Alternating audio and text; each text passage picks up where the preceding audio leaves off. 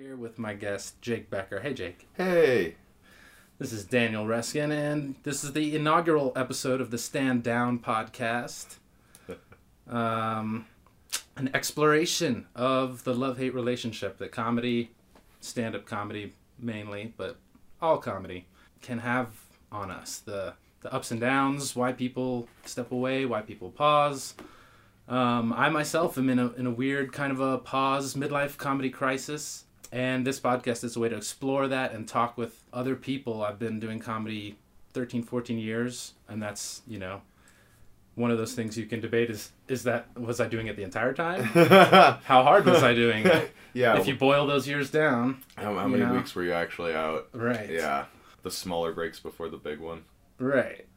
But I've been at least in the scene and in the game long enough to have seen many people, many funny, great people stop for a variety of reasons. Yeah.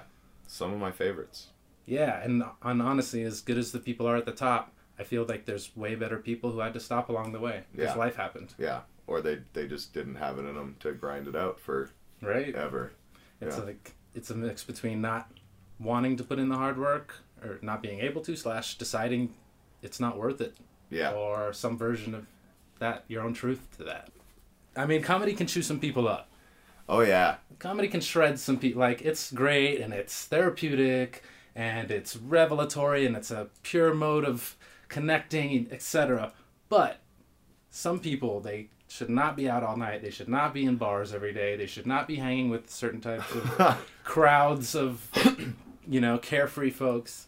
yeah. One hundred And percent. uh, you know, it can be life breaking if not done the right way. Yeah. Or or yeah. You can you can definitely attack it with Which all is the great best comedy. intentions and fuck yourself over. right. Yeah, many ways to fuck yourself over. So, so you were one of the first people I met when I moved to Denver. I moved to Denver about five years ago from Miami after doing comedy for like six, seven years there. It's five years. Yeah, That's wild. it's been a been a, a little chunk now. Hell yeah, we're getting old. We we're the lucky ones, you know. uh, Um, and you were one of the first people I met. I remember we were at Deer Pile, which was a now dead but very favored local venue. Yeah. little indie spot on top of the vegan st- restaurant. Um, and there people are in the hallway. Everyone's funny, and it was that point where I just moved here, and like everyone could be a comedian, Yeah. everyone could be someone else, or everyone could be anyone. Just going into every and- situation blind. Yes. Yeah. And everyone was funny, and you were one of the funny hallway people. Hell yeah. And I was like, "Oh, do you do comedy?" And you're like, "Ah, I used to, but I'm lazy." Yep. And that just hit me, and I was like, "Whoa!" And coming from Miami, the small scene, I'm like, it's such a rich scene to have. There are people here that exist in the scene that it's so good that they don't necessarily want to do comedy, but they still want to be a part of the comedy scene. Or That and it's that weird thing of like while you're in comedy, you kind of, I don't know about you, but I like I don't see any of my old normal friends anymore. you're non, you're before comedy. Yeah, I lost all my non-comedy friends when I was really humping comedy. When I was Right. driving up to Denver every night and staying out till the middle of the night, and then going back and going to work and turning around and coming back to do a podcast and from Colorado Springs. For yeah, because I did the first couple of years I was doing comedy. I was living in Colorado Springs, and I was a machinist. I was a prototype machinist, Hmm. and uh, yeah, so like I alienated almost everybody I grew up with. It's a cult. And then that other factor of like then in your twenties, all my civilian friends built weird like serious lives. Where now it's if I hit up you know my best friends from before I did comedy and was like, hey Zach, you want to smoke a bowl and watch that new Once Upon a Time in Hollywood? He'd be like, Nah, man, I got the kid. I gotta put the kid to bed. practice. Yeah, the wife's got work early, so I'm in charge tonight. Like, oh, okay, cool, fuck that. Yeah. So it's that other thing of like once you've ingrained yourself into like Hmm. The comedian friendship groups.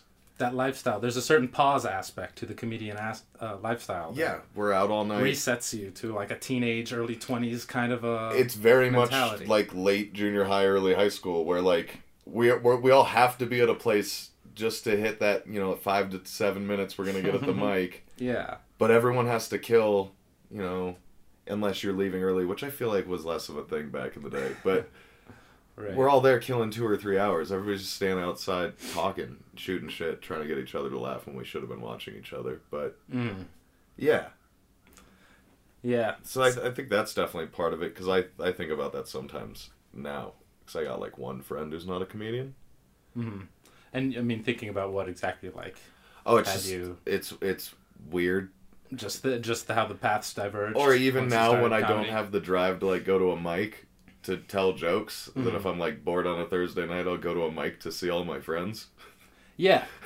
Right. Like and yeah, I mean, from a, you zoom out from an alien perspective, you've expended nearly identical amounts of energy. The exact amount. I just I Probably just, even more energy because you're having charismatic conversations with your friends Yep. for a lot of the night, rather than just being quiet high. and waiting for that one pop, Yep. which is some wonderful pop. And don't get me wrong, I'm coming from this, you know, post perspective, but I love and have, you know, Oh yeah, getting laughs. I want to be one of those people who's like, oh, I was a real comedian. Oh. Oh yeah. It's yeah. like I, you know, I'm barely removed from it. I still have a gig. You know? Yeah, I mean, yeah, I'm starting my, And- my podcast back up. You've had a po- podcast. Yeah. So, well, let's talk about why you stopped in the first place. Honestly, What year was it?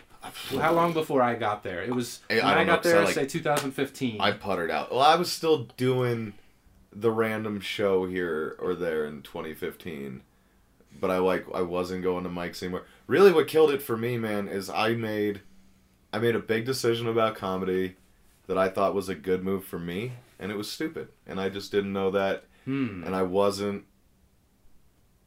I I wasn't smart enough to ask all the people for advice and shit. But I don't know that I would have taken it anyway. But when I was a machinist, I was making great, great money. Hmm. Uh, but I was I was terrified because it was getting to the point where I was coming up three or four nights a week on work nights, and like getting home because I'd get done here at eleven o'clock midnight, and you know tear away from everybody by like twelve to one o'clock in the morning Sure. get home at like 2.30 get to bed at like 4 and then be up at 6.15 to go move Oof. 12 tons of steel on brakes and lathes and cncs and i worked with dudes with missing limbs and shit. And Right. so like i was just getting in my head of like if i really yeah and i was like if i really want to attack comedy i probably need to take a less commitment of a job. Well, you eventually hit that point, right, then where you have to balance where the work. yeah whereas like, Comedy goes well enough that you're like, maybe I should stop doing the other thing as much as, as much and like try to concentrate on comedy but so i did you try and half and half it, or? No, I no, I because I, just I couldn't reduced- really go like part time at the machine shop, and I was telling I was good friends with Kayvan Mm-hmm. uh, Khalatbari, who used to runs Sexpot and used to operate Sexpot. Um, which you'll probably hear I- about throughout but I've been buying. I was buying weed off a Kayvan store since like almost when it opened, Hmm. and uh, we were just buddies. I was the, the weed scene was much smaller back in the day. and the comedy scene. and the comedy scene for sure. And uh, yeah, we, we we'd hang out because I drive up from the Springs, go go to the pot store, grab a bunch of fucking weed because that's back when they closed at seven p.m. Mm-hmm. And then he and I'd usually kill an hour, unless it was Friday when I was going to Three Kings for the early mic. We'd kill an hour or two and get high at his house or go to like see a movie or something. Mm-hmm. Because I lived in the Springs, I didn't have shit to do. Uh, and then one day we were just shooting the shit, and I was telling him like, I think I gotta like take less of a commitment on work if I want to like tackle comedy as hard as I really want to. And he was like, "Quit your job. I'll give you a job at the dispensary. Bam. Move, move up, live in my house." So I was like, "Sweet. Whoa. well, that's fucking. that sounds like yeah. a gig." But uh, I, I mean, right. It sounds good in the moment, it, you know. it, That's a nice fast pass. All of it sounded smart to me. Like work less. I'll have more energy to do comedy. Sure. I'll have more time to do comedy. I'll be closer to comedy living in Denver. And but I was I was wrong. I don't do well as a person when I'm not like comfortable with money. Mm-hmm. I, I don't sit around and write jokes when I'm worried about bills. yeah. And like but that was I didn't realize that until I'd already like stopped doing comedy. Sure, that's not a thing you realize. No, that, and that- you know, there's you have like- the crowd of people who like to scrape and struggle. And Yeah. they live from gig to gig, and they live in seven to a house, which is cool if you want to do that for whatever. But other people, I can't. work. No, I don't function like that. I've always been a waiter. I've always been in food, ser- you know, doing something. Yep. Yes, I agree. So, And I wish I would have talked to people but, like but the dispensary didn't provide that for you. No. I mean, I made okay money, but I wasn't Oh, I mean, you were making very specialized. Yeah, like, yeah. I uh, was, I was making money like I'm gonna go buy a two hundred dollar pair of shoes because it's Tuesday and I got out of work early. Oh well, come on! Yeah. You got champagne bubble baths. I mean, Yeah, yeah, yeah, yeah. You can't expect that. No, but I definitely went to living like this. Like we're in my room right now, but I went I went to living very much with like roommates again, Mhm. and just like you know eating once a day a lot of the time to make money stretch and Okay. shit like that and it wasn't enough to where like i was miserable or poor to the point where like i was dead that's why i didn't realize that that was like the thing but like yeah when That's and, part of the part of the hustle, part of the allure. and is to be that customer service Starve. i i lost when i started Mm. having to like smile at people and talk to people all day i kind of lost Did like, it drain you in a different way? I, it in a way where it like didn't drain me, but I kind of definitely lost the part of me that wanted to like like desperately wanted to go be on stage. The pleasing, the people pleasing, or the Not- uh, no, just like- validation. You know what I mean? Though, like that Huh. craving to go be on stage. Okay. When there's something that like on paper you should you, everyone you know should rather be doing than going and standing outside in December to wait to go do a fucking mic Right. and just chain smoking for an hour to go do five minutes of jokes. Uh-huh. Like th- I lost that when I was doing customer service. I lost the thing where I'd get off work and be like, Mm. oh, oh I get to do that I fucking. need this now. There's that mic tonight. I'm gonna go over to Scruffy's and then and then I'm gonna do hit that other one. I, yeah, being a people pleaser all day at work made me lose Okay, the so, like. so say we can peer through the multiverse and see the version of you that never quit being a machinist. I think I would have kept doing stand up longer, but I don't know because I might have burned out on the drive. But at the same time, there's comedy shows in the Springs now. Mm. I mean, Loonees was a fucking joke when I started comedy nine years ago. Uh huh. and there was there was no like a thriving scene. there was no there now, open mic. yeah. There was one poetry open mic in town that you could do comedy at if you wanted to. Right. Parts of Miami were like that where I started. Yeah. I think there's something about starting in a non-central place too that's kind of part of a fun comedy journey. It, it, it was, but it was there was nothing, mean, and starting I in New York is cool too. and I was too yeah, but I was too Different. green to know how to like go talk to a bar owner and get a mic going.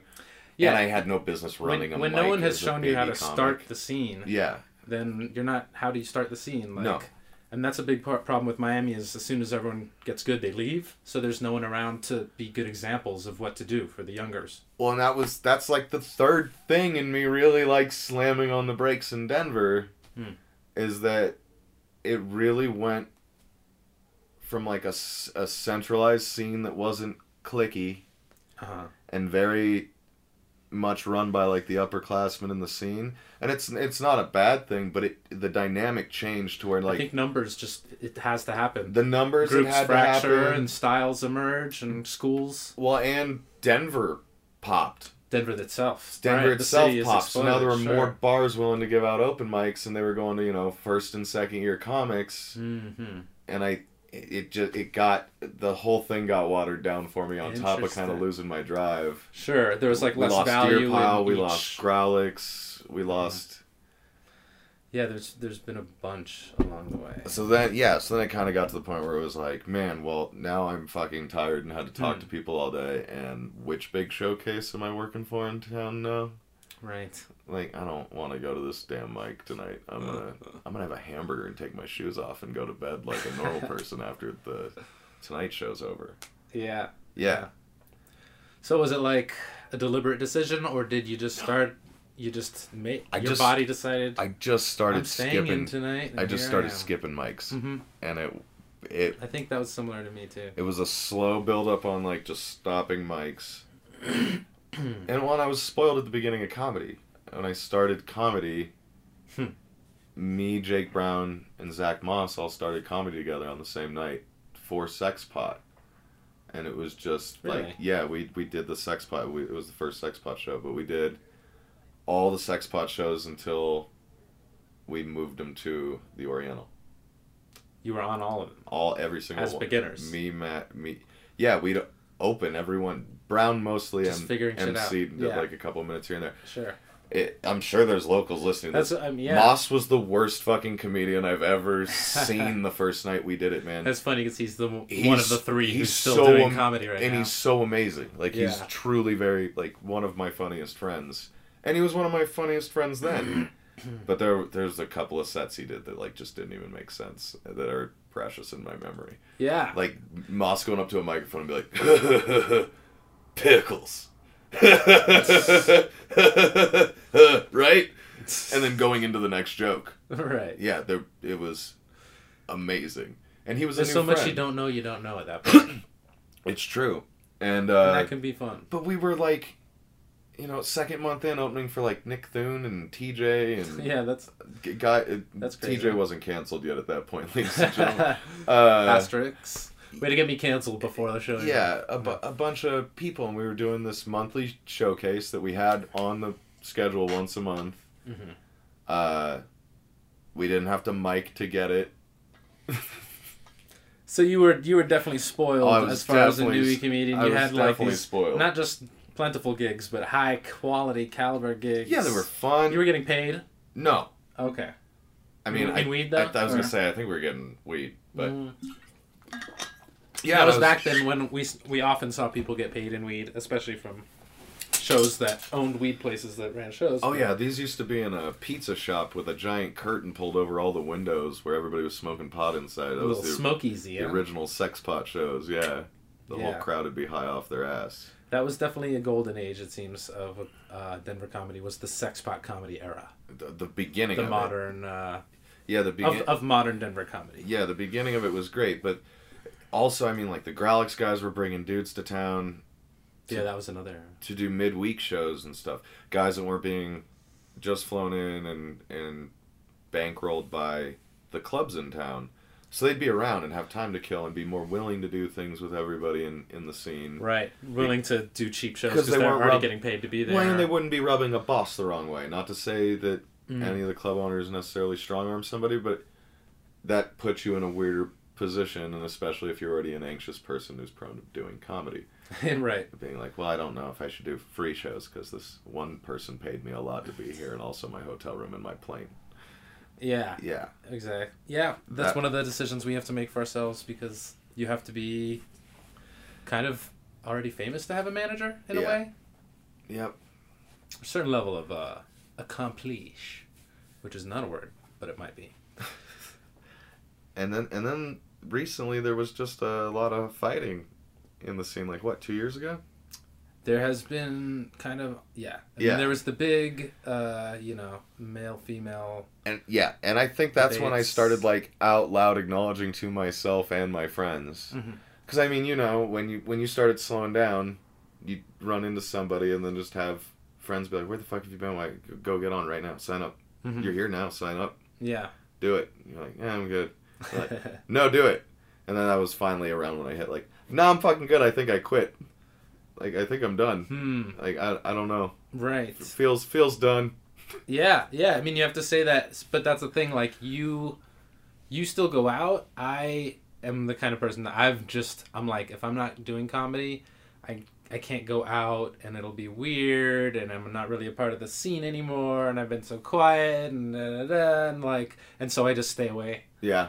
That's sadly, and like, and then I look back and like, I wish I kind of could be more of a calm voice to some of the younger comics during the crazy shit or during the Yeah. you know weird events that happened because I was in Miami and it was cool and Yeah. like someone was to me when I was younger and I really appreciated that.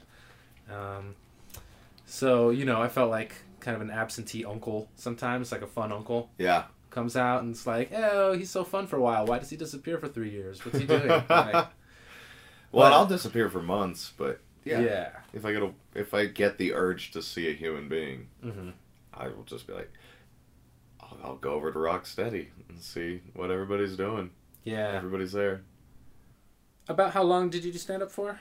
Fuck, I don't know, like three or four years, like four years, and then just started tapering off Mm-hmm. to where it was real intermittent. And but and you still do other comedy-ish things like the podcast, most notably. Yeah, or I've done like that storytelling show in town. We still like you Mhm. a couple of times since I've definitely not done comedy, Right. and that's that's still What fun. what makes you do something like that? Uh, they ask, and and I know that I've done some really. So they they know you do that kind of stuff, and then they ask, but you're not going out of your way to be like, you know what, I need to scratch this performance itch. No, but I do. I. I well, But does it get scratched oh anyway? hell yeah, yeah, I love it. That's, and that's the the the shitty thing is I still really like getting laughs, even if I'm at like a party with a bunch of civilians and Mm. can can like control it for three or four minutes and rub laughs out of everybody. Just be a right. And- it's still the same high. And, And then I feel dirty because I'm like, I just manipulated all these people and they don't really know. They think I'm actually fun. It's, wait, wait a second. That's a can of worms. Uh, Wait, just because you know principles of comedy? no, because I think they think you're- I'm doing it to like be fun, whereas like I'm doing it to make sure I can get laughs out of the room. Okay, you know, I think those are two sides of the same coin. I guess. You know, you're looking yeah, but at I remember when I was looking at the younger and. I'd be funny just because I was having fun. the reaction is great, and that's why you do it. Yeah, I mean that's it's conditioning Yeah. 101. Because I think you know, besides all the people that had to quit stand-up comedy, Yeah. you have all the people who never started stand-up comedy and who would be incredible at it. Yeah. And everyone knows people in their life who are funny and charismatic, and even people who aren't who could somehow be like the Mitch Hedberg, and who knows? I don't like- know very many comedians who won't say at some point, especially doing whiskey and cigarettes. Mhm. It's I've I've elicited the line out of so many great comedians of like, well, the funniest person I know is my best friend from childhood. Right. Like, and that's I've heard that out of so many fucking great comedians that it's like, Hmm. like how does Dana Gould have a best friend that he grew up with who's funnier than him? Like, who the fuck is that guy? Why haven't you pressured him into this job? Well, you know what? I think there's there's got to be a half and half in there because yes, that person's funny, but it's Dana Gould's incredible, brilliant comedy mind that That- can and lifetime association Uh-huh. with this individual That who can bounce it. off with. Yeah, So only to you know, there's a special subjectivity to it all I get it. for sure. I'm but Yeah, at the same point, like yes, hundred percent. it's fucking. I'm sure that guy could be better than ninety percent of the scene w- in a week. Yeah. You know, like with very little training. yeah, yeah, yeah. Um, and so, Ed because again, if you know, if everyone wasn't funny, only comics would watch comics, Yeah, and that's just open mics, not actual comics. that's uh, uh, okay. yeah. No, I but yeah, I still I like doing stuff like we still like you. That one too. It's a fun storytelling show, and I've done a bunch of fucked up shit, and like that's the idea of the show. Can you just give us a quick example of some uh, fucked up shit? I sold a lot. We, we I I got I I did bad things with drugs in high school. I love it. You can be as vague as you want. I'm I, got a bunch of my friends addicted to heroin, and they're all they're all dead now. Uh, like stories like that. spit take One, one time I like kicked my dad out of the house when I was 15 for a couple of years. Uh, This sounds like uh, an extreme version of Malcolm in the Middle. yeah. I just I, I I did so much heroin between when I was like 16 and 21 Mm. that I did a lot of crazy shit. I can see why. I can so- understand. The, so it's fun for that reason too. So I, and, and I appreciate that they're like we like we want to have a crazy story tonight, and like that's that's fun. And it So you always nice had one a crazy story in your back pocket. Yeah, and then the podcast, like I never. We used to uh, Zach Moss, Jake Brown, and I used to do a podcast called Whiskey and Cigarettes, where we'd interview touring comedians And or even people like me. comedians. Yeah, local comedians. It was comedians. the first podcast I was on here. Yeah, and it was a blast. But uh, Jake Brown quit the podcast at one point, which is fine, and uh, Zach, and then Zach and I continued it. But it was like Jake quit right at the time. Zach started touring and like getting road gigs with people and feature sets where he'd he'd be gone all the time. So our schedule got wonky, Mm-hmm. and then it got to where you know, like a year later, Zach was working even more, and we were maybe doing an episode every eight months, and so then that kind of just died a natural death. where, Sure. like, it was it was too hard to get it going. Booking out of town comedians to do a podcast on a specific morning is To be to be like regular, sustainable. is always a 50-50 shot once you even get the confirmation whether or not they're going to still want to do it after a night of partying and doing a show in Denver and yeah. so like yeah it just it it so many X factors. it fell and away you're kind of kind of the victim of your own successes. Yeah, oh, definitely. Like, bravo to Zach. He's killing it, but I mean, he, he got too busy. It was a launch kind of a, for a pot, a launch yeah. pad in a way, right? and then, uh, while we were doing that, I became friends with the Broadcast Geeks guys Mhm. and did their show a couple of times, and then just they like they invited me to do it all the time, and that was kind of when whiskey and cigarettes was dying. So I was like, yeah, I need a, I need something to do on Sundays. This is perfect. Can Uh, I still talk into a microphone and be opinionated? That sounds amazing. And uh, yeah, so I've been doing that with those guys. But I mean, that's more of a niche podcast that Kinda. I mean, I haven't put less out. of a niche, but more of a genre these days. I haven't put out a whiskey and cigarettes in almost two years, and I can almost guarantee my last episode got more downloads this week than Broadcast Geeks. Like, the the last wow, really? Uh huh. A two year old episode got more. Yeah. Yeah. huh. Yeah. But right, but because you had built such a network and kind of like that and like you have some actual, you know, you have good names. and just dynamics of podcasting. Like people, the Hmm. people that are super into nerd shit have a million avenues to entertain themselves with that. Sure. If you're a comedy nerd, you know, like there's only there's only so many podcasts, and you'll run through them if, Hmm. if you're a nerd, and then start looking. And we've had enough great guests that we get found and downloaded more than we get. We get more downloads since we quit than we did while we were doing it. But I think that has shit to do with Uh, like people like perfect. Nikki Glazer and Ron Funches and all these people that were just you know people that were here once a month, Mm-hmm. once every other month back in the And day. you caught We 'em on their way up. Yeah, we hung out with all the time. We'd ask them like, "Can you come by Zach's? Mm-hmm. Get high into a podcast?" And now those get huge numbers. Huh. But we're bringing that back. The podcast. Whiskey and cigarettes. Oh, cool. Yeah. What what made that happen? Uh, Zach and I just miss doing it, Hmm. and uh, And Jake's gonna come back. no, Zach and I miss doing it. I got you. got And, you. uh, Jake's a very industrious man. I'll- Jake, Jake's I'm got gonna a- try Jake's and get got him his on the podcast own one stuff day. going on. Yeah, he's a busy dude. He's got his uh, seltzer festivals and his weed festivals, and his fiance and his kid and his, his whole yeah. life. So Yeah, he- he's a he's a fun, cool, lots of stuff going on. He'll be an interesting interview. yeah, yeah, yeah, yeah, yeah. Make sure you ask him about that Aaron Hernandez documentary. All right. I, I don't know. He's- oh, he's right. They like put his picture in it. Yeah, right? Okay. I just I just want to be able to listen to a podcast where he talks about it. Sure. I'll see if I can bring Uh, it up organically. um, don't just say Becker wanted me to ask. Hey, it. yeah, Uh, that's true. That is that's all I need. But yeah, so I like I still enjoy doing the podcast and I like I enjoy doing this. I like hanging out with a friend. And it's a weird thing like um I've I've heard a bunch of other podcasters talk about like you know Kevin Smith, Pete Holmes, fucking Burr. I, but it's weird how like forcing this will force so much better conversation than just like, hey man, you want to hang out at my house for like an hour later? The the pressure and the structure of a just actual recording. like just structuring a conversation like just yeah really just structuring the recording of it it doesn't even have to be a structured interview Mhm. how much more that makes people present there's an on switch. yeah Sure. And if you're if you do comedy long enough, you'll learn how to flick it when you need it. yeah but i'm also terrified that like is this how people just conversated all the time before we had phones and shit Hmm. did people pay more attention do they In were they- interviews, I think in interviews there's a certain Just timeless quality to because I am interviewing you now. yeah yeah but i mean like when you had to kill time before a haircut Yeah. in a place and didn't have anything to like just pull out of your lap and be the most Yeah. entertained you wanted to be And the other person was bored as fuck too. You'd probably listen to what they had to say in a better way than now, where I'm like, oh, that's cool. Mm-hmm.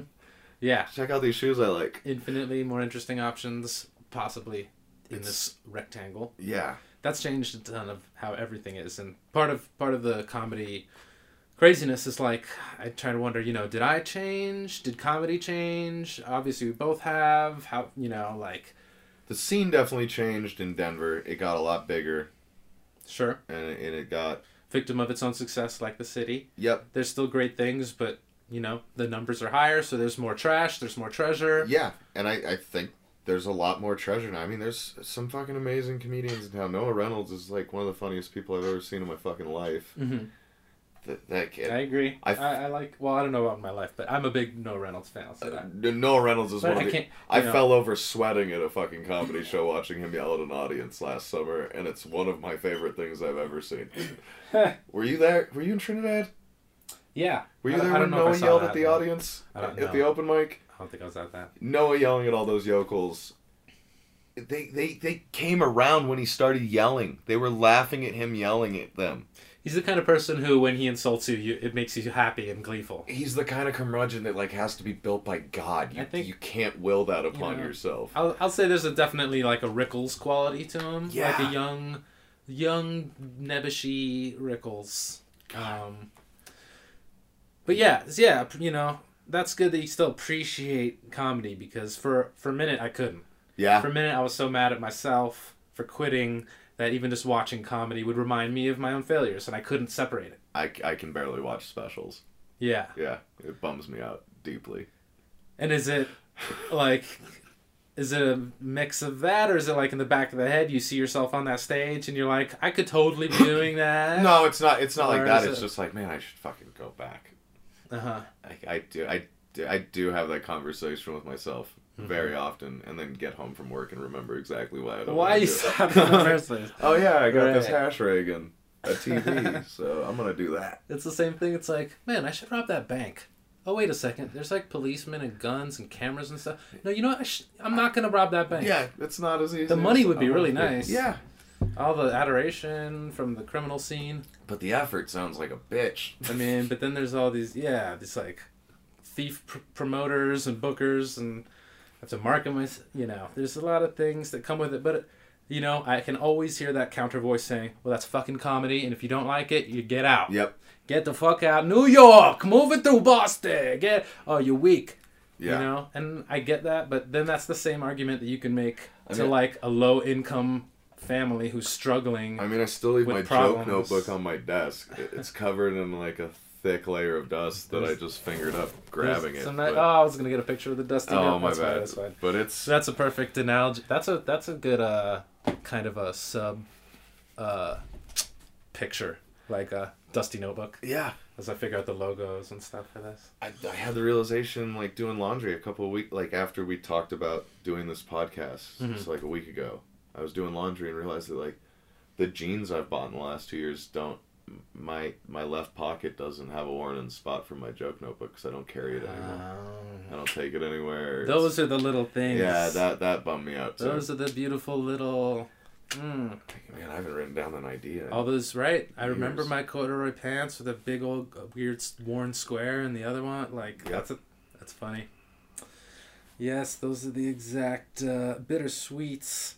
I love those little moments. I mean, that's why you become a comedian, and then once you kind of stop doing that, your brain is still a comedian in many ways. Like once you've kind of walked down those hallways, like the rooms are all there, whether you open them or not. A lot of times, like, and so now you're using this comedy brain to end. To Yeah. go, you kind of have to downshift in ways, or I know you know there are a lot of people who go and be funny in their office or their workspace, and that's cool too, unless Yeah. you're like really But if you're on dominating all the it. time And yeah. exactly. Yeah. Like then it's like, come on, let other people get the final laugh sometimes, and yeah be a person but I do have to remind myself, like I'm in the kitchen. People are always kitchen people are great. They're witty and they're dirty. oh yeah, kitchens you know, are fucking fun But sometimes I have to remind myself, like, you know what? I won't retort to this last part. We've been going back and forth. I'll let them get the last laugh on this one. You know, Yeah. like I don't always have to be that guy or what. You know. Yep. I I mostly, cause, and again because I still hang out with comics. That's that's the other thing about it is probably the biggest reason I wanted to be a comedian since I was a kid. I'm a huge comedy nerd. Mm-hmm. I fucking love comedy, like all old comedy, all of it. Yeah. I when I was selling all those drugs When you in high school. when you say making- old comedy, I mean like I love Shelley Berman and okay. yeah yeah yeah. So glad that we're talking Borscht Belt Yeah, I We're love- talking Milton Yeah, Shecky and all Greene, that. all of it, man. I love it. I can't get enough of it. I'll, I'll watch. It was a different era for sure. I mean, that's like the Maisel age almost. Have yeah, you, very much. that? The if that shit happened to people back then. Mm. You weren't. You were a fucking lunatic in society if you wanted to be a comedian in the Yeah. fifties. Like that was wild. it was weird to want to be vaudevillian, but at least there was a structure that made that work. hmm. Where you, you toured the theaters that were in the thing. People accepted that. Well, Who's on first was like what. 30 years Or- away from George Carlin opening an album talking about pussy farts? right. That was 30 years. Right, as you're talking about diametrically opposed, like different hands of comedy. Yeah, not as much has happened between uh, then and now I don't know. happened in the be- I think Pussy Farts, fr- from Pussy Farts to just like hyper woke societal structural. I, I think social awareness has changed, But, but, but, Carlin was definitely doing versions of that. Yeah, that's what I mean. I, For sure. I think cult like He was calling out wokeness and like we call it post traumatic stress syndrome now. It used to be called shell shock. yeah, yeah, yeah, like that, all that kind of shit. yeah. They they were striving to make it, it. It had already changed from like goofball juxtaposition Mm-hmm. to commentary on society, Sure. And and not underhanded soft through goofy juxtaposition, but like Mm-hmm. people don't talk about pussy parts anymore. Yet you also had like the clean, weird comedy of the '80s and '90s, and the, Oh yeah, totally. weird character, like non-real at all, human. And then that's the that's, Bobcat, that's the beautiful great, thing that came out of Yeah, comedy is that there's somebody for everyone. Right. Yeah. Now more than ever, with how we see things. And how we can access it because you don't need a record deal or you there there are podcasts. You can find somebody that you you love their whole attitude and personality deeply. But as good as it is, if you could start comedy at any time, would it oh be now? fuck no late 70s I mean, right? Yeah. Everyone's like, back when uh, I could make original ideas fresh. Or... No, I mean, and there's just- still plenty of original ideas. and just talking but- to some older comedians greg proops has told me some like pay scales from the 80s that make my Oh, fucking I stomach mean, hurt yes, there's a comedy boom, and the comedy economy has been through its own booms yeah and so I busts. I would have loved to have started in the late 70s and been good by the boom but then again, you'd be uh, you'd be in your seventies by now. Now you would have had a good life. yeah there's, there's a bunch of happy seven year old comedians because I mean now is now I think is great, but I think for some people it's better, and then for for someone like me who's so I want to know so much about what's happening in the room before I jump in the room yeah that now the room is so big that I might explore the room forever before I even go on stage. yeah You know, I'm, I'm very yeah. It's that kind of. I know a lot of people. They don't want to pick up a guitar unless they can shred.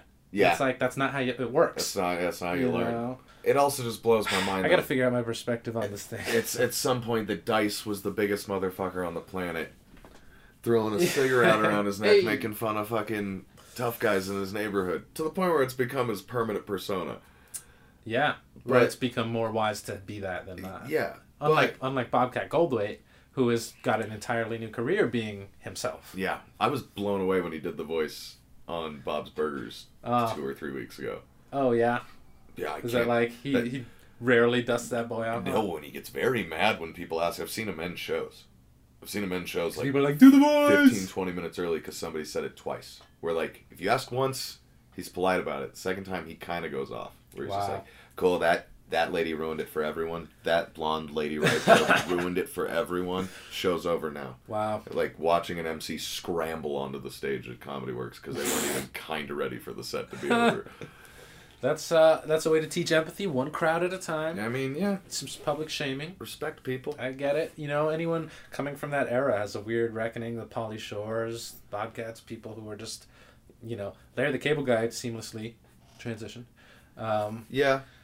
But yeah, and that's the other thing. People now study comedy more than ever and how to get ahead in comedy more than ever. And while there are there are some tried and true things, like you can't follow anyone's path and No. expect the same results. It's, it can be different for every and Like, it, it and has to be. yeah there's gonna it's gonna be so different going forward i think comedy's gonna be really weird Hmm. in like the next like 10, 20 years. yeah man there's not a unified language around american humor Hmm. Family Guy, am I right?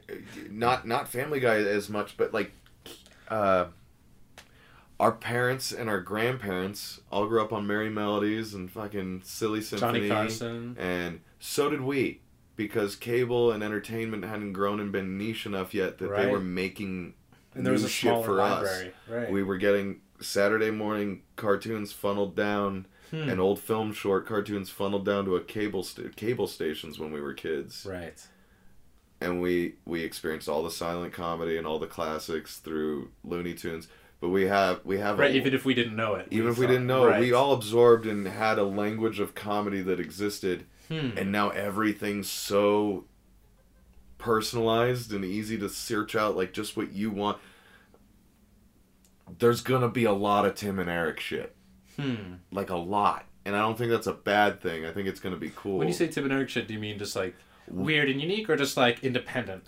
like wildly different and, Uh-huh. and they're wildly different because of like trust funds and security and whatnot but i think there's gonna be people where that's like th- that's the only way they'd be able to think they won't be doing it for the sake of being weird they'll be doing it because That's that's, what's normal. that's what's funny to them Sure. What was counterculture last generation is normal Whereas this generation. I truly believe you- Tim and Eric are reaching as far as they can because they think it's funny to do that. Like that's what's funny to them. It's funny for them to implement their humor on us.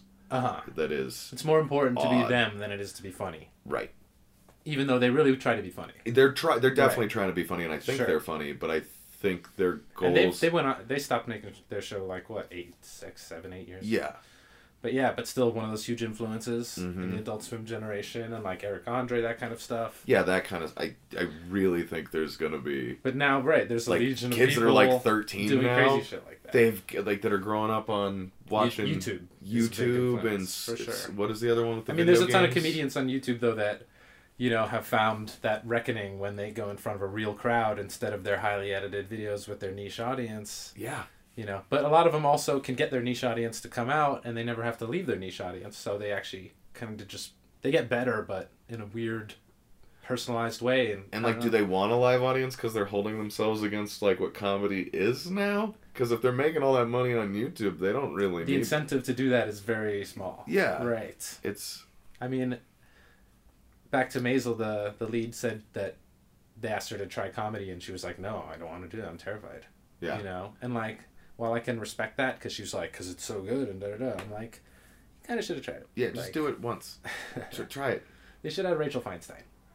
Uh, no, no, no. She was great. She's great. Uh, I'm such a critic. I can't allow myself to be a critic though, but I'm the biggest critic of myself, as Yeah. many comedians can be. Do you uh, do you do that to yourself? Like the comedy brain can be abrasive. It can be erosive, kind of rubbing away at certain spots of the mind over and over again. Like, does your brain? Do you find there are kind of like vestigial comedic organs that are still pumping in your brain? Oh that yeah, you need to deal with. dude. There's like two or three jokes I'll still try to work on when I'm trying to go to bed. That like it'll piss me off because it's not even a conscious decision Uh-huh. to try to fix my fucking Cheez-It joke. You're working out material. I just yeah, I'll just lay down and like, uh, it could be funny if I like for when and why? Why the fuck just go to sleep? like what? What are you thinking about? yeah. You could you could have said smarter shit to fucking girls when you were in high school too. Why aren't you dwelling? Like it's just weird that I think about Mm-hmm. spe- and it, it's specific jokes. It's not like I'm writing new shit. It's that weird math you do on like tags and stuff. Coming back to certain things Yeah. and hammering away at them. Do you think? Uh, do you have? Well, back when you were doing stand up, what were your lofty ambitions? Movie, special, yada yada. Well, no, that's what I was kind of getting at with saying like I part part of getting into stand up was I was a huge comedy nerd. Is like I, I just wanted to be a comedian, and I don't think that was wrong by any means. It was probably like a just the best goal to have going into it. Mm-hmm. But I think that's also what kind of made it easy to fade away from doing it. As I've made all these friends, and I've ingrained myself in like communities Mm-hmm. it doesn't matter if I do it or not anymore. I, I go kick it with Proops when he's in town, and like that's what I want. I wanted to be good enough at comedy that I could have that like these heroes of mine could be my peers, Right. and a handful of them are as much as I can handle. I mean, peers. Not peer like yeah, You dude. know, I go out and have Right. fucking drinks and Right. dinner. Proops was here for my birthday. Mm-hmm. Me and my girlfriend went out with him. My ex went out with him, Yeah, and yeah, yeah. yeah. I was just thinking comedic. I'm like, Greg Proops is. no, or like Obviously, yeah, yeah, me and. Dana Gould talk about Um, cars. But that's crazy. See, Like, you don't. a lot. I would be like, I'm not a comedian. They don't ask like, you don't do. Yeah, I mean, No, they you, do, and it doesn't but, matter. they, but they 'cause live in a world where there's tons of personalities who don't do comedy but are do Yeah. comedy things all the time. But I wouldn't have had a way into that world if I Uh-huh. wasn't doing stand up and the podcast and all that shit. So it's, it's kind of like a uh, like how Steve Martin did stand up comedy and good, then got to movies and was like, okay, I'm good with comedy, uh, and it was kind of like a ways to a means, a skill set, and a vehicle. Yeah, and and I don't. It, again, like it, I don't. I don't think that was my conscious goal, but I I know consciously that makes it easier for me to not pursue. Like like if But I you achieved your goal. even local guys the like- comedy dream. But like if Sam comedy Talent didn't want to be my friend anymore because I don't do stand up, I'd Uh-huh. be more inclined to probably keep wanting to just like if I was. Did, that- it if sounds so silly when you put it that way. if I'm the like, scene cut me Who would not out be because my I because I quit comedy though, you know what I mean? Like if uh huh. if if like if it was like a gang where you quit and now you're fucking persona non out. grata, like yeah, th- then I think it would have been a much harder thing for me to slow down and quit. Right. Yeah. Right. Hmm. That's cool. I mean, and it's it's cool also too that, not to say that everyone wants to be famous, it's kind of like some people want it and some people just know that it kind of has to happen for success to happen. Yeah. Um, but you just admired comedy and wanted to have relationships with the the, the heroes you admired. I wanted to be and good you at it. achieved that. Yeah, it was my favorite thing as a kid was Like, laughing my ass that. off at You have set. relationships with these Yeah. people, and that's so cool. Like, well, Yeah. yeah, the fact that like t- Todd Glass hung out with my mom because my mom loves Todd Glass from me watching Oh. him and listening to him as a kid. Oh. So like last last time he was in town, me, him, and my mom hung out and smoked a bunch of dope, and he like he was riffing with my mom there. It was the best. Like that's that's the coolest. right. Yeah. Well, and I got to make friends with a bunch of people that are fucked up in the head very similar to the way I'm fucked up in my head. Mhm. Like, I don't ever feel weird in a room full of comics. I'm, like, pretty well adjusted compared to a lot of my comedian friends. I'm right. terribly, Oh, you- terrible compared to all my civilian friends. yeah, Yeah. it's like a blade situation. I've never been embarrassed about, like, my Batman pillowcases. When I bring a comedian over, it wouldn't even, like, cross my mind. But I've brought coworkers home and been like, oh, God, shit. Oh, should I have? They're about to go into my castle of being a nine year old. Let me put a blanket. Yeah. Yeah. So now, those were your goals back then. Do you have current goals that are in that realm of either creativity or comedy or some something in there? Uh, yeah, a little bit. I I want to definitely want to get the podcast back going. We're doing that probably next week. We were gonna do it this week, but Zach got very sick. I hope Zach's better. Uh, um, and then I I want to learn how to write uh, better, or not better. I want to I want to learn how to write in a uh, more of a script format, and I've been fucking around with that for a couple of months. Mm, a script, a script of what story? Was it what kind of a All kinds. Of, I've done again. I've long had- form, short form, show, movie, Uh, short theater? both. Like I just I have that's You want to write all kinds of things. yeah. I just want to. I'd rather explore comedy in that way now. I I have more ideas that way than I do like ooh that's a good idea for a joke. Hmm Like that strikes me less often than like sitting around mulling over Right. ideas where I'm like this would be funny. I wish I knew how to write stage direction to where this wasn't just looks like it was written by a high schooler. It almost sounds like kind of a Larry David trajectory, where he didn't stand up. He got his credit among the comedians, but he just kind of didn't do that, and then he wrote the amazing shows or did whatever, you know. Yeah, and I and again, I don't even care if I saw him. I'd rather I just want to learn how to do it so that even if I like showed it to Zach, he'd he'd understand what I wrote. You know, same way with comedy. I just wanted to get good enough at comedy. In general, that it's that you can operable. Yeah, I you don't. can speak the language, you can go on stage, you can handle a, yeah, a decent spot. yeah, because I know other comics are like I need to write a script because I, I got a good idea I could sell. Like I don't even know if I could sell these. Yeah, I just would like to know how to write them correctly. only one way. Yeah, Well, gotta get in there, right? and talking to people and people have been telling me stuff and there's programs now and Yeah, yeah. yeah. You can get so many auto formatting things and a Yeah. couple YouTube tutorials, and then makes the hard part is being creative and interesting. Doing it. And, uh, yeah, and the hard work, Doing of it. course. Right. Talent's the easy part most of the time. It's that obsessive hard work, and that's what makes the top comedians these days, like the Kevin Harts and that kind of stuff, is It's that hustle. like relentless hustle. Yes. I definitely believe that so much. Like if you, if you work your ass, if you truly work your ass off in comedy and don't make it, then, then like you you're not funny. Right. Because if you're if you're hitting it as hard as you fucking can, But but do you have potential to be funny? maybe. But if you're working as hard as you can, Right. You have to learn how when to make that call. Yeah. How much time to invest before you see no no. well, and I just don't think if you're working as hard as you can, I I think if anybody's working as hard as they could, even if they're not the funniest person, they'd be Mhm. Funny enough to get by. If you How were truly working at it, if How you're many not comedians crazy. do you think are truly working as hard as they can? to fucking in Denver, Yeah. like maybe like two, three percent. Right. Yeah. Is it is it like just kind of weirdly assumed that most comedians are like kind of treating this whole thing like homework? Yeah. And that like at the end of the day it's like, oh, I gotta write some shit together, I gotta get some stuff. I mean, it, it's not supposed to be easy and fun, but like the dedication. This I did. I've talked to Proops about this. That's kind of how we were talking about money back in the day. Because he's mm. like, "Well, yeah, you guys have, all of you have day jobs." And Yeah. like the second we started featuring, back in the day, we were making rent and food. Like you didn't have to work. it became your job the second you were allowed in the club. Wow. Like the second you graduated, it's like getting a job at a. you were making enough money from playing bars and Huh. playing fucking the club Sure. because they were making the same at the club in the 80s as we're making now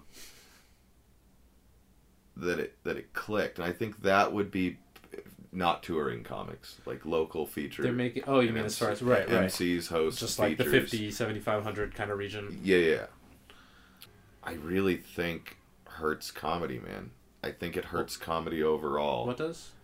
the the fact that the the money the money to Oh, that you can't support- support yourself as a it's comedian. gotta be a hobby until you fucking hit Yes. it's it's not a workable job you can't be a blue collar artist doing it anymore You're making nothing until you're making everything. Exactly. it's a huge flick. you, right. you've, you've either yeah you've either Huge. got to commit to that thing of like if this is my only thing then i'm going to be a starving artist Mhm. or work a day job just- make money somewhere else and hustle from your day do- job, yeah 'cause do a bunch of other shit. It sucked. There are those then- days getting home and you're like, I've been on my feet all day. I've been physical. I've been da da da. yep You know. i know local comics can only tour But- so much a year because they can only take so much time off their job Yeah. before it becomes a risk of getting fired It's unfortunate. yeah, it changes it when you're doing gig economy stuff all the time. Like we sell a lot. Comics sell a lot of drinks, man.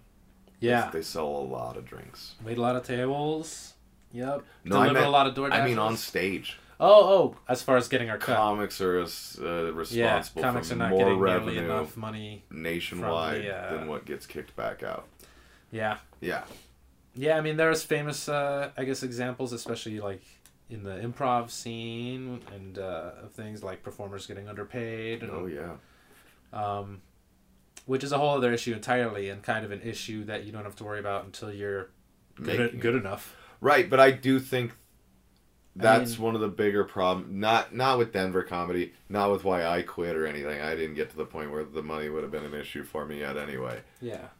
But I do think the fact that in that's part of why I romanticize the seventies and the eighties in comedy. It's not even just that like there were less of them or the jokes were simpler and I could have broke because I would have been just as smart then as I like. Mediocre white men were way more popular. Yeah, it's it's not even just that. It's like y- you could have emceed at Comedy Works and paid rent off of it. Yeah. You you could yeah, if you were B list at fucking Comedy Works. That was. And you were getting on, or if you passed at Comedy So- Works and you were getting on Yeah. two or three touring acts fucking shows a month for one of the nights they were here for the weekend, you were gold. Right. Like that's So yeah. that's great for art. If you can commit to art to a certain point, then just make it where you can live an artist again, not like prosper and get rich, sure. but if you can get by doing Keep your your head above water. and having that be your main focus, Mhm. then you might turn it into the amazing craft that will propel you into being rich. Or change the Whereas I think or- it yeah. is treated much more like homework and as a hobby that is like homework Mhm. for a lot of our friends, Right. especially once they get five or six years in, hmm and that it is just You can lean on your old jokes. You can. There's a lot of pitfalls. and life gets a little repetitive. Yeah, and you Yeah. plateau. Yeah. Probably aren't finding your style. And part of me thinks maybe this is a big, just part of my plateau, because if I really didn't like want to do any of this, I wouldn't be doing this podcast. I wouldn't still be creative and be acting and creating content and trying to do all kinds of other crap. I think maybe I just, you know, you need to. Sometimes you just get bored of stuff. You need to put down one video game and boot up fucking Bubble Bobble. Yep. You know, like Final Fantasy's great, but Go back to it when we're fifty-five, like Rodney. but again, like, there's always that voice in the back of my head that's just like, hey, you don't deserve it then. Yeah, that's oh man, that's that's like really the main thing I get on myself about too. It's like, well, if you don't, if you can't drag your own ass to a mic tonight, then it's, not even for you. Right? Like, what? you, Like, There's, it'd, it'd be pointless because like you obviously don't want to go to this mic, so even if you forced it, you don't deserve it. Like, Right. Weird in my head. yeah, you'll find a way shit. to convince yourself you don't deserve it no matter what step of the, how far you get. Yeah. Even after your set, your good set, you're like, well, I didn't go out yesterday, didn't go out tomorrow, or I'm not. There's a, uh, I was one time having a fight slash conversation heated uh, with my stepdad. Um, love him, but doesn't quite understand entertainment business. And he's like, you know, if it were me, I'd really just try and come up with a completely novel idea and communicate it in such an effective way that no one's ever seen something like it before. and that's all you got to do. Yeah.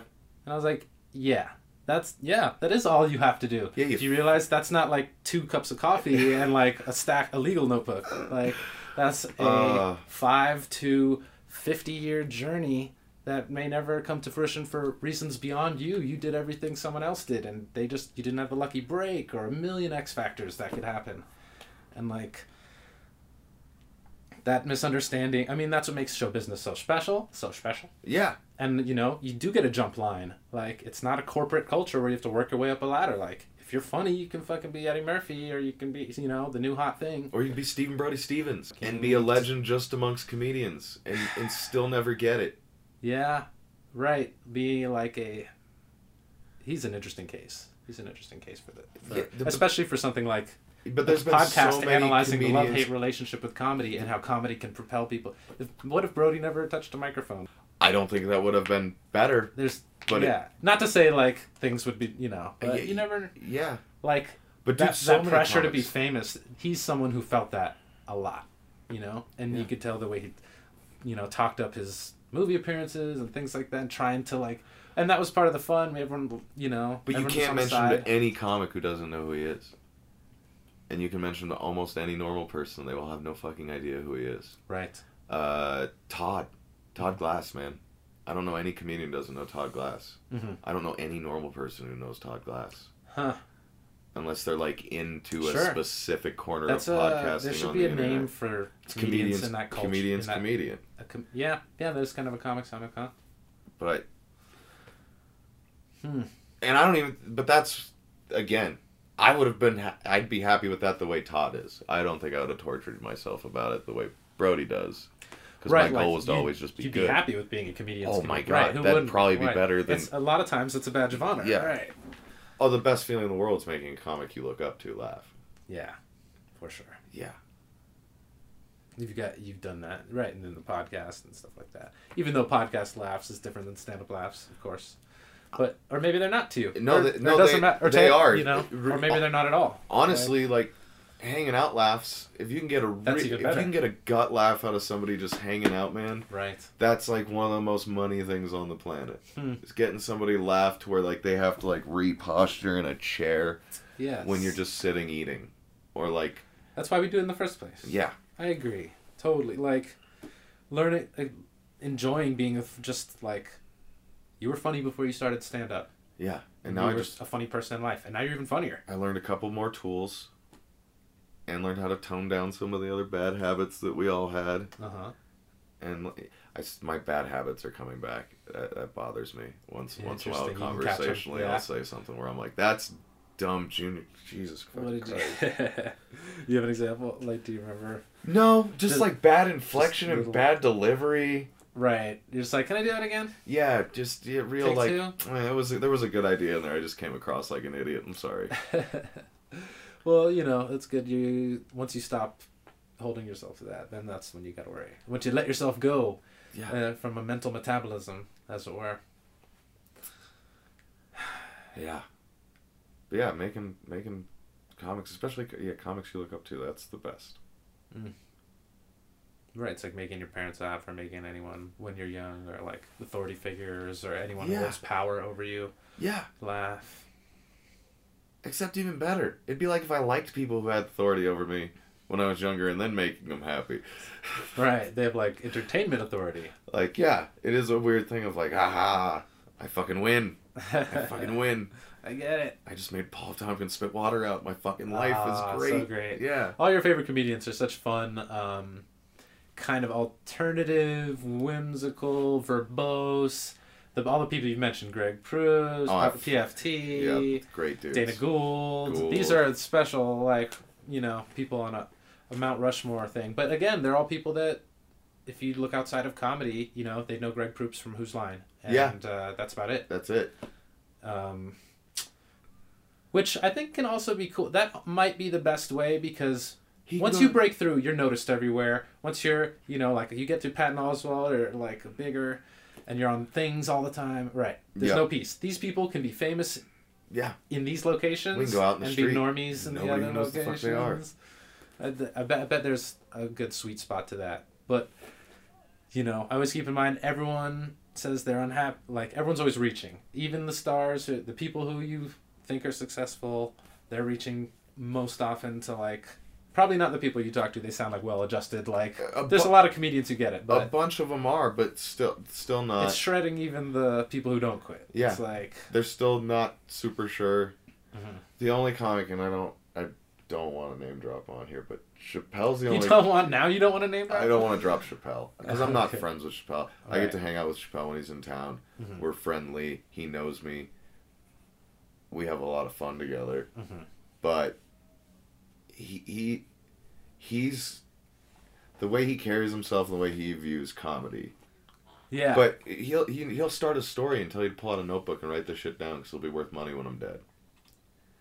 And like, Hmm. he he gets that he he can be cool to everybody and show up at a new talent night at Comedy Works and make forty comedians fucking year. yeah. And like that's that's really neat. But he's all he also just couldn't give a fuck less. Hmm. What a Proof- fun. Proop, Proops and Dana still kind of hang on whether or not the night went well.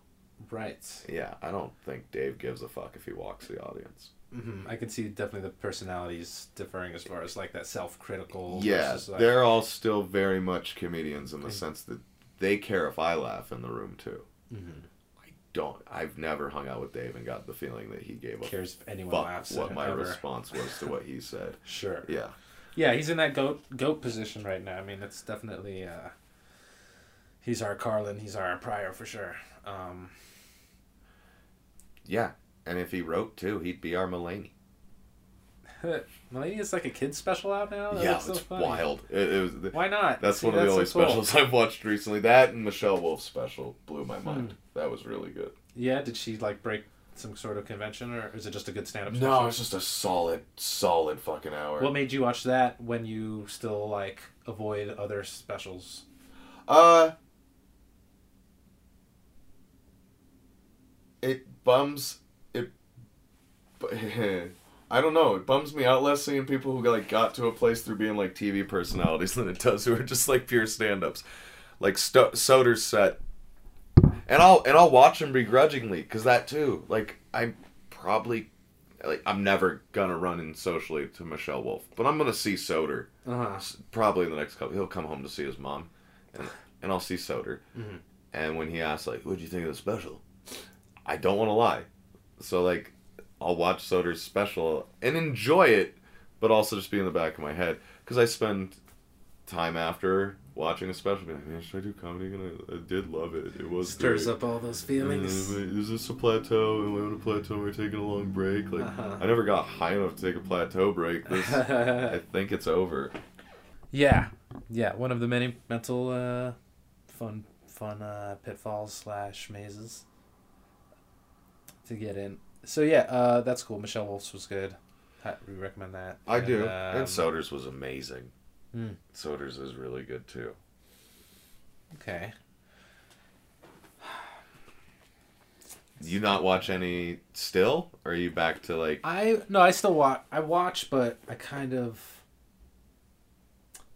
I I still will put stuff on like my Netflix Netflix queue, hmm and then I'll have to push myself once in a while to be like, all right, watch some stand up, and I'll always be happy I watched it, and I'll always be able to find a place where I can put all my old bullshit aside, and I can just enjoy what's happening, the stagecraft, the delivery, and all the the fun elements. Um,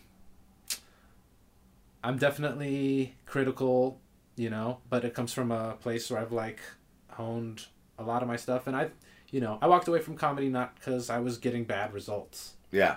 I'm I, I wasn't getting the best results, you know.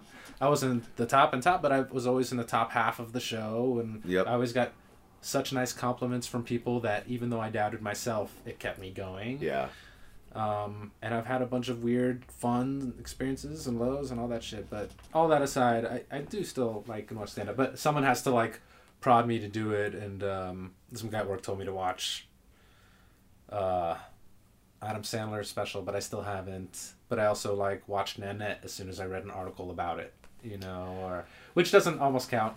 But, yeah, but. I still liked it. I watched all the Chappelle ones. I liked. I watched the Bill Burr one, and I Paper Tiger? did not uh, like it very much. No. But um, but I'm like, damn, am I changing? Is he changing? Is comedy changing? Like, it's funny going through stuff where like I used to really like.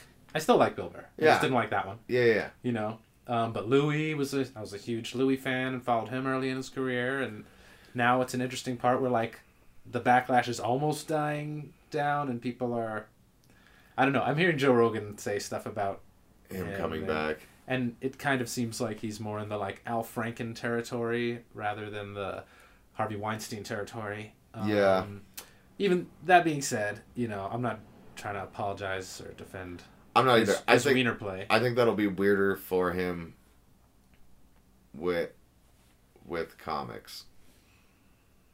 I think the general public will probably get it over faster than comics who Interesting. know those girls. Right.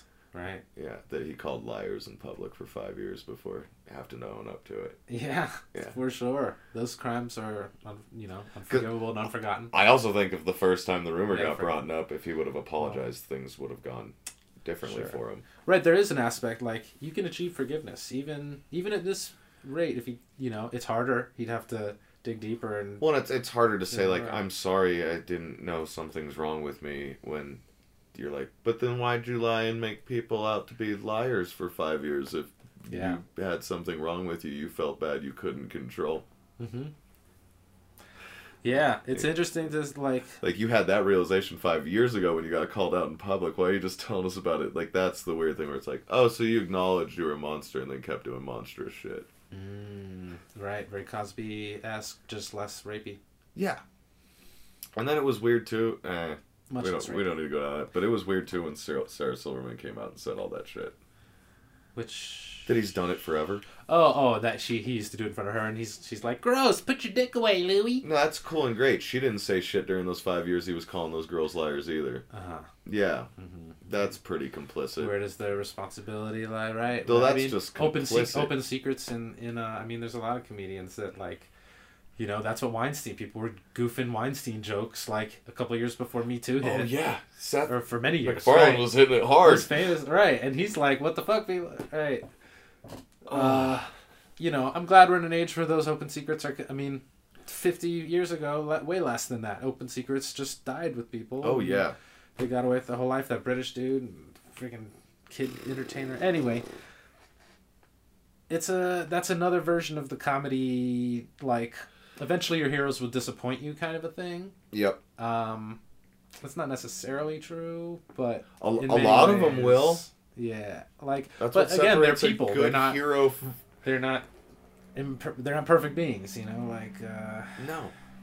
but we're holding them. You know, you you have you hold people like that to higher standards, just unnatural, naturally, accidentally, Yeah. because you know there they are. Uh, and then you you know. Trying to become one of those. It's comedy's nuts. Comedy is nuts. It's one of the craziest things you can do. You're trying to become something you look up to, but in a your total own way. You gotta you gotta be your own person. Make it work. It's it's it's a blast. It's, it's just great. I'm lazy. I can't. I mean, after all everything we talk about, does it really just come down to that? It's like, It really does, because at the end of the day, when I have a conversation Yeah. myself about wanting to do stand up, I like probably should drag my ass down to the mic, Mhm. and but at the end of the day, you're like, and a better comic would. is it, is it, you know, a matter of when all's said and done, I want to just enjoy my life a little more, and the the the possible outcome of like rolling the dice for this risky comedy career thing is not worth the guaranteed comfort of a non-hustling life. Kind, yeah, kinda. I bet I also doing com. I kind of fucked up the comfort of my non-hustling life when I quit being a machinist. Mm-hmm. But yeah, it it kind of is, and it it also is just like. I have to put in the effort I put in for my normal life.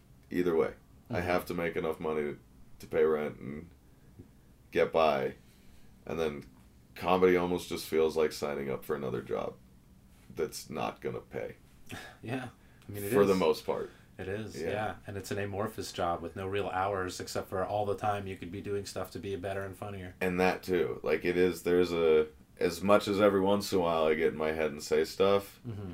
I don't have the nightly getting on my own ass because I'm staying in anymore. You've And learned to, yeah. That just went away, and that's You got to be kind to yourself. That's a night quiet as What. What made? Did it just fade away, or were you? Did you catch yourself one day and be like, "Look, man, I'm just not going out. Stop beating my me up." no, me." it, it just finally faded away. yeah. Yeah, because even when I had made the decision of like I'm not going out, it'd still be, I'd be sitting watching TV and notice it was like ten minutes till mic Like, I could started, still go. and yeah, have that rush like, fuck, I should probably go out to the car. Like no, hmm oh, I'm gonna go outside and have a cigarette. God damn it! Like I shouldn't be this stressed about whether or not I'm doing a thing. Uh, Yeah, it was weird. But all that was very much gone one day. Where now I'll be hanging out with comics. We're like, oh shit, it's Friday. I'm gonna walk over to Three Kings. And Clap fun. Right. I'm gonna keep getting high and Yeah. finish this movie we started. I'll probably come over in like 45 minutes when the movie's over. But it doesn't even cross my brain like uh, most of the time. Hmm. Yeah. I think yeah. I, uh, you know something I always say is part of doing comedy is not doing comedy. Yeah. The longer you do comedy, you're eventually something's gonna happen in your life where you're gonna have to take some kind of break. Yeah. You know, and whether it makes you stronger or weaker, or you know, I know comedians say if they're not on stage for a week, they don't feel like a comedian anymore. Yeah. This there's a lot of uh, framing that you can always do, like ugh, this sucks and I have to do it, or yay, it's an opportunity I get to go do something I love, and even if it sucks because I'm not as in shape as I could be, Yeah. like I'm still gonna provide entertainment value here and scratch some experience points into the bank. When you think about going back, would you write all new material? I, d- I mean, part of me thinks uh, getting bored of my material is, you know, when Yeah. you're not excited about material, you're less likely to go out. It happens to comedians all the time. You have to learn to get over that to hone good material, but once you hone it, uh, yeah, I've always been bad at that. I, I should have recorded an album back in Miami. I had a very tight little, like, half hour, 45 minute thing that would have been great. And I, I let other comedians convinced me not to, and that I would hate it. And then you grew to hate the material anyway. And then I just kind of outgrew the material. Yeah. But like a tattoo, it would have been an awesome s- stamp of the time. Yeah. And I, I, you know, I've got videos of stuff like it, but I, I definitely regret not doing that. And um, and it's weird to feel at both like my ship has sailed and that I'm stronger than ever, and that if I just get back in there, I can, I can get what I want if I decide I want it Yeah. you know but um do i want it and is it harder to get than it used to be to the point where the scales have tipped or you know what do i want out of life you know do I, it's it's a yeah Dude, Yeah, and then there's other there's other examples of people who've pulled it off. And people who haven't. There's many more of the knots The many more some, of the knots. there's some spectacular pulls Apatow's last special wasn't trash, sure. Mhm. but it shouldn't have been a special. right i mean you get all these That was a solid local feature act. stand-up type people that Yeah, do comedy but he used to do he'd comedy taken 20 years off from stand up Right, right. and then went back and did 8 months and then did a special. right. But- couldn't have been easy. But there's other people that Chappelle took 15 years off Mm-hmm. and then came back and practiced for 6 months and then did a s- two specials. He, I heard he was been. I mean, he was like dropping in here and there in England and all this stuff. But I feel li- he t- a took little bit when he reduced probably arm twisted. Who knows? Yeah. Right, right, right, right. But right, I, I think you think once you, I guess it's different for everyone. But if you retain your skill, you know, in cool, in cool down mode, you know how much, how much uh, Well, eh, but rust accumulates. or how comfortable you are with like changing your skill. Because once you get to a certain level, I think you're just there. he told he told set up punchline jokes when we were kids, man.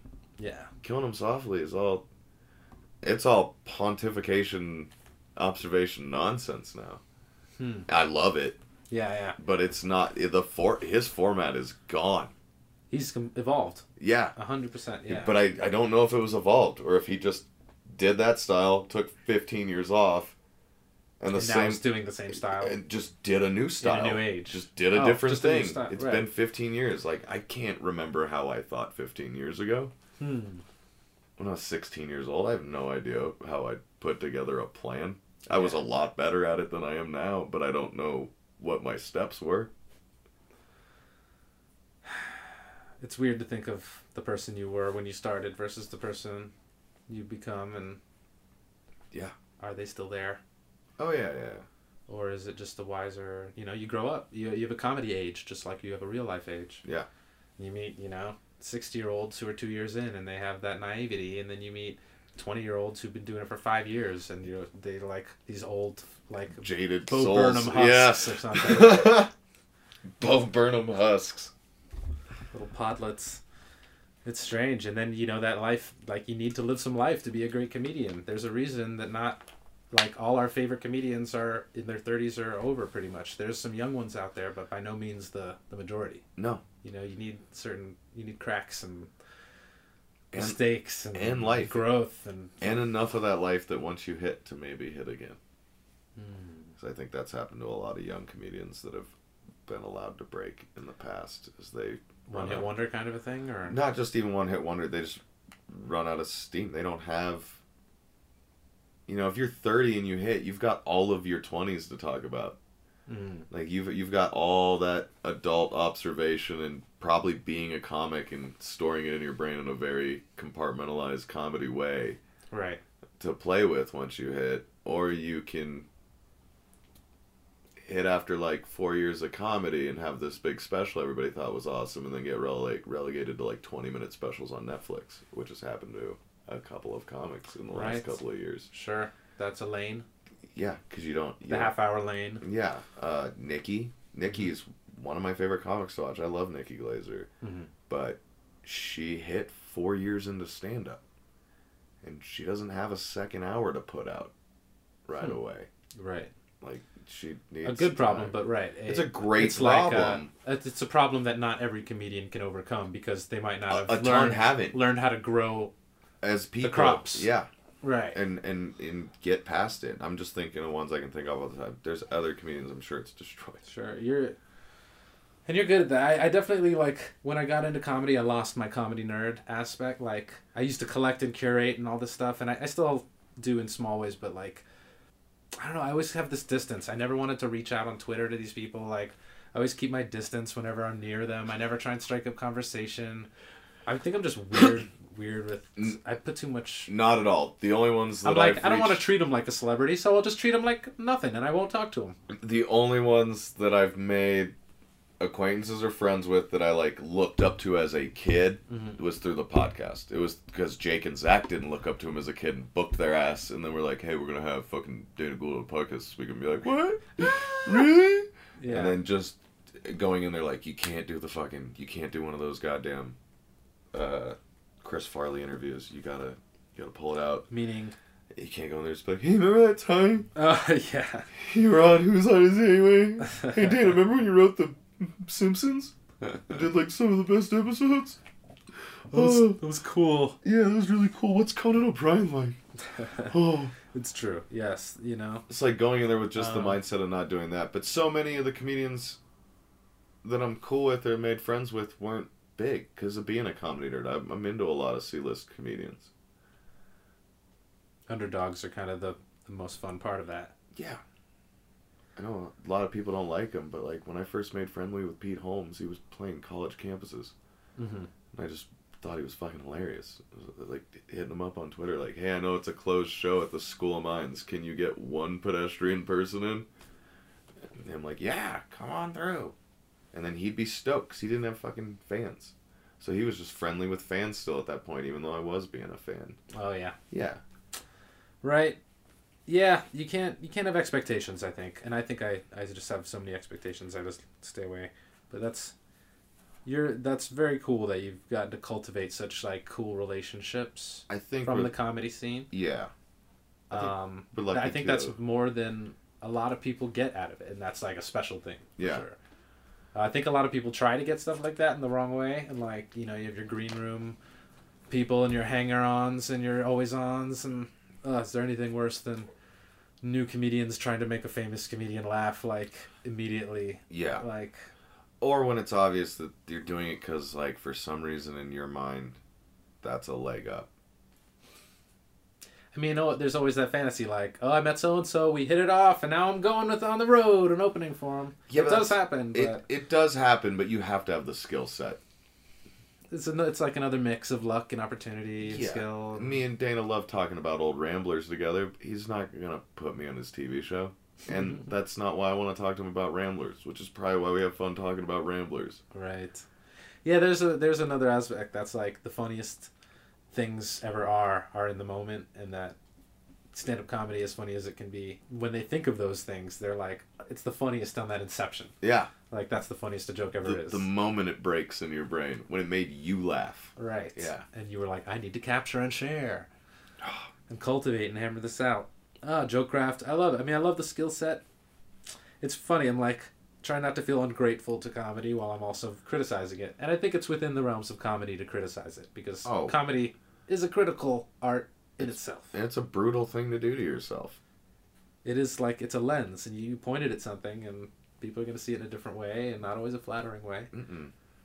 and hopefully you pointed at the right things in the right ways all right um we're getting to the point where we are now waxing Nice. um and that's not just a dab term It's a moon term. um that's right uh, we've hit most of my major questions organically which is something i love to hear Hell yeah.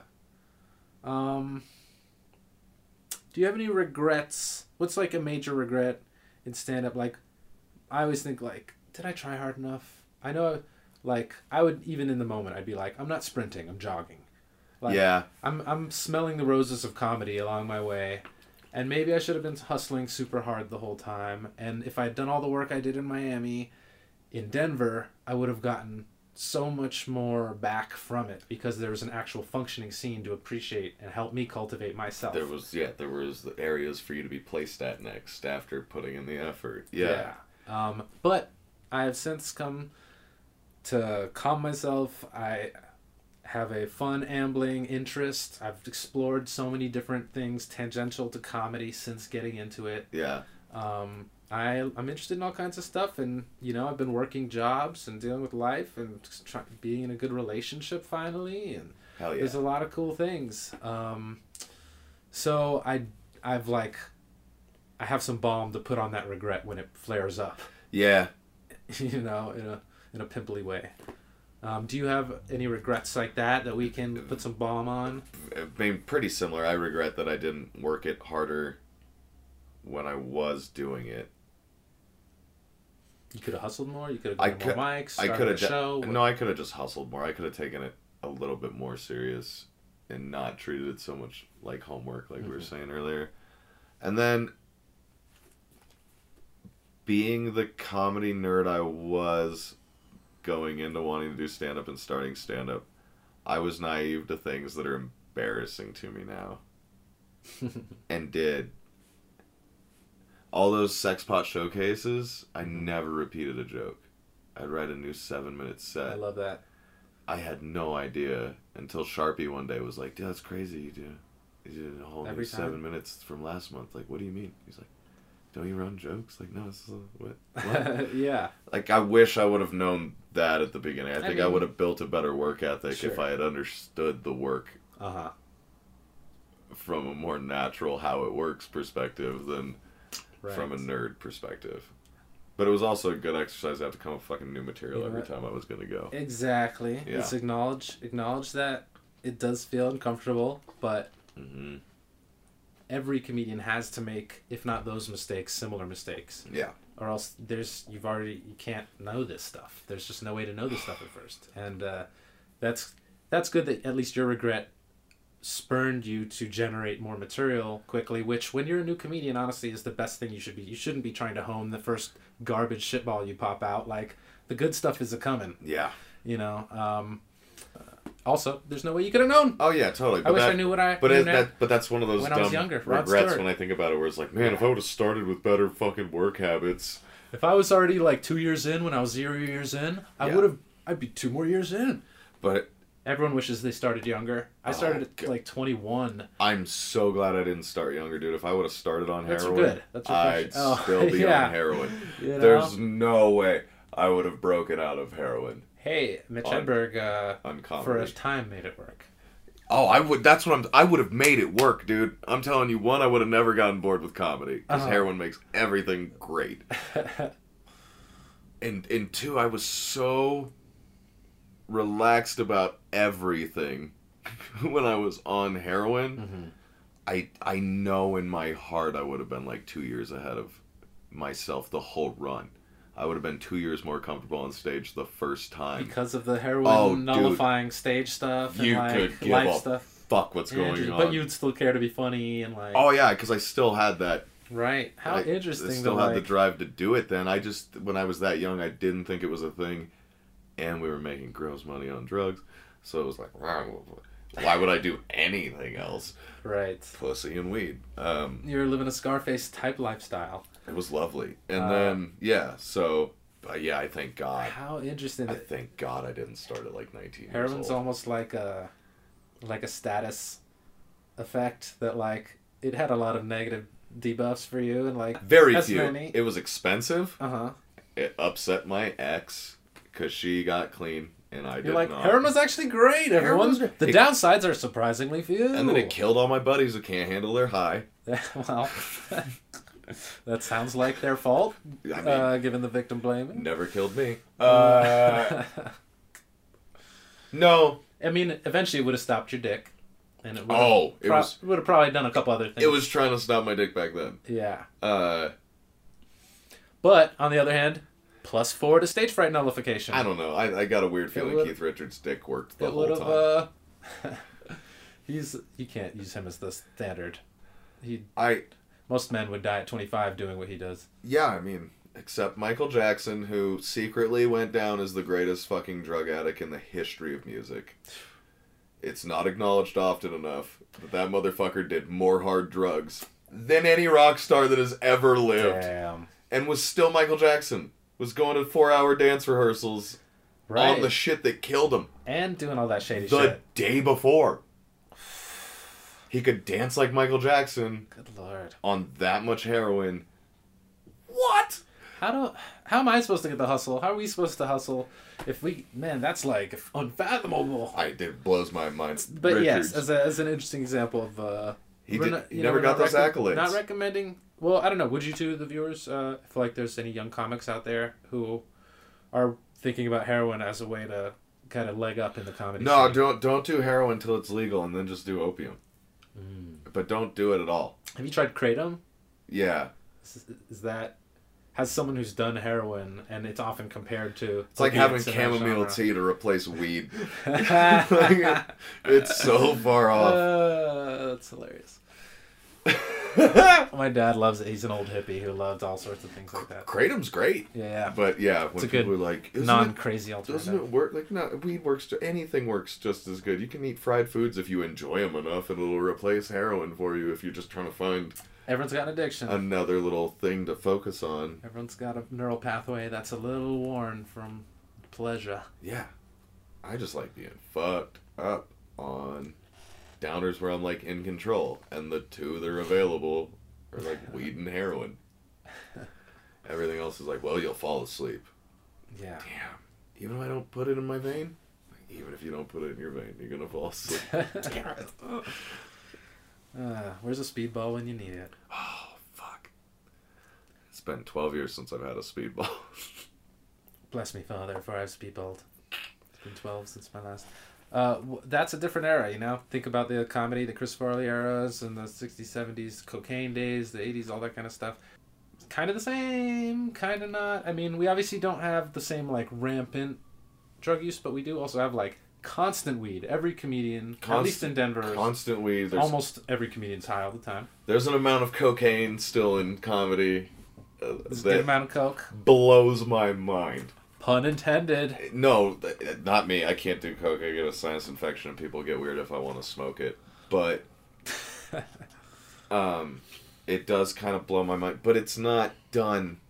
It's not even done in the way I was doing coke. Like it, do- nobody's And now fentanyl could be slipped into anything, and totally. But I'd say I'd say most of my most of my comedy friends who do coke on a regular basis yeah. do it more as a way to maintain the fact that they just worked all day and probably drank too much right during the show. I think you got to get to a certain proficiency in comedy to start like doing coke for like yeah. benefits. Yeah. uh, that's kind of a fucked up bar. I think there was more of right. a mindset in the 70s and 80s of like, I like who I am when I'm on coke. Whereas I think more of our friends are like, I'll do a little coke because I'd like to I worked a till double two." all day. Yeah. I gotta fucking pump out a set. What's her name's giving me eyes? I gotta stay awake. yeah, but I think overall, I think, I think drug culture for the younger crowd is a lot better. I Right. Think, I think they're more honestly educated and they have more access to shit, and I think they're less. I I think, agree I, with I- that. and kids now are watched so close. I think there's less of a chance to be a deviant who's getting like social points on it as like a, a teenager now. You couldn't have a fucking 400 person kegger in like senior year where you get everybody fucked up anymore because everybody's parents track their phones and Just the culture has the, changed the completely. culture's right. changed. Kids Right. are more educated on how like our economy's been falling apart for 12 years. And They're worried about climate change. they work harder. Like Yeah. Apparently they, they drink less and they're having sex less. Yeah, a lot less. But they're you couldn't just drive into the woods and have sex for fucking twenty minutes and go back about your day. Your parents will know where you were. You got GPS tracker, you got cameras. Yeah. Social media where people are posting whereabouts, tagging people, like you just can't The get sex driving scene is completely decimated these days. No, people still find a way to fucking cars. Oh yeah, I'm sure, but I wonder how many of them are our age. Right, right. Yeah, it's Like, come on. our, For old time's our sake. back hurts. Um, yeah, that's fun. That'll always be something to to navigate. Um, comedy's not going anywhere anytime soon. I'm happy about it. That's always another thing. Comedy will be there. That's another thing that brings me kind of assurance. I'm like, I gotta rush back. Comedy's gonna be there. Yeah. There's always funniness is going to be appreciated. Yeah. Especially in apocalypse, you know, stand-up comedians provide a pretty awesome skill to a, a survival camp. Hey, yeah, or maybe Once you got the farming and the water, everything. if the earthquake hits the fucking west coast hard enough, they're gonna need all of us. Just sink all of Just LA. knock them all out. All of LA sinks into the ocean, dude.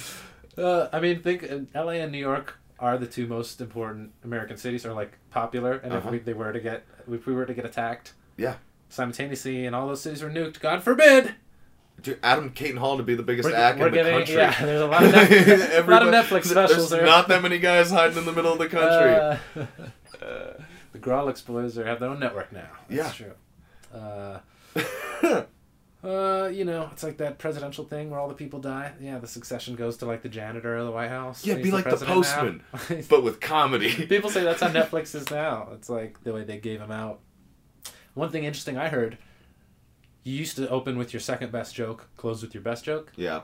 I've heard comedians now because the Netflix audience trails off before they can reach the closer, they open with it now. No way. Cause of the fucking play next shit. No, just because people peter out and fall asleep before they can. No one can finish a whole hour long Oh. special anymore. That's so to fucking guarantee sad. that they see the joke, yeah, I don't know. I want to. I want to find out exactly who's done it, but I hear it's like a thing. I believe it. That's I just hear sad. people are doing this. I this. think hour long comedy is like one of the most beautiful formats. Hmm.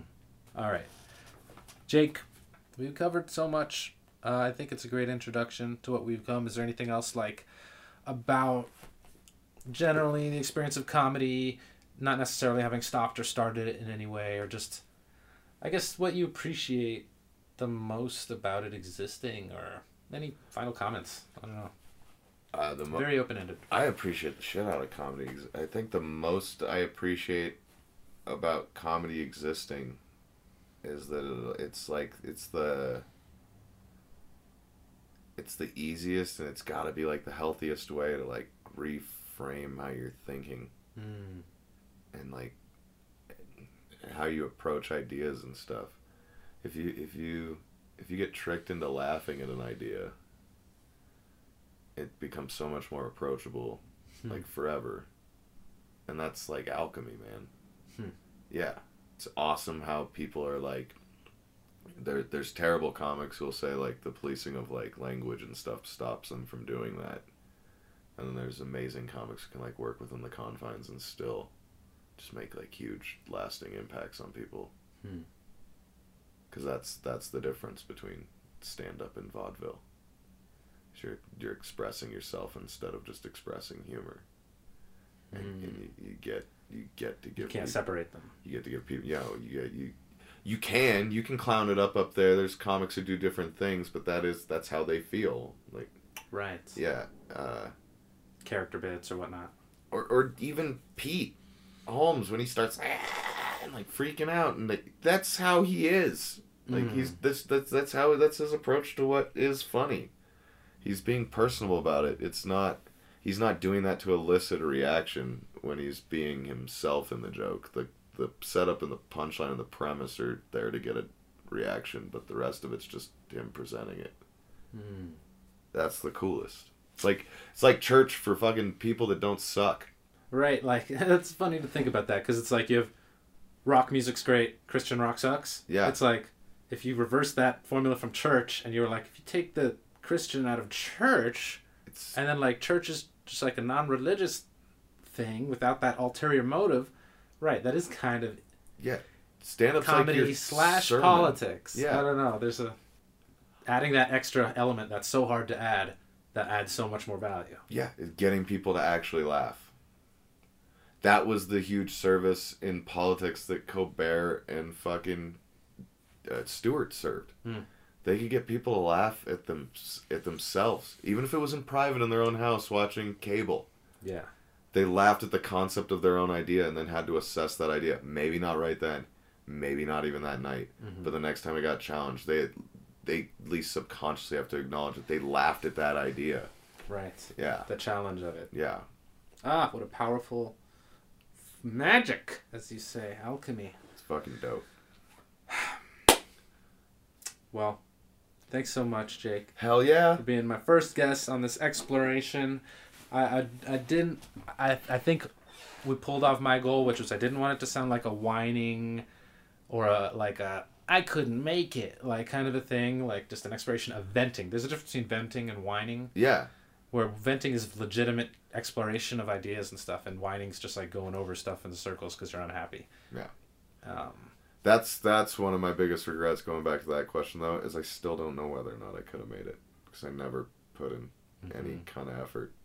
But isn't it funny? Like that's the idea that starts you in the first place. If I don't try, I'll never know if I can make it. Yeah. At least we tried. And, Yeah. You know.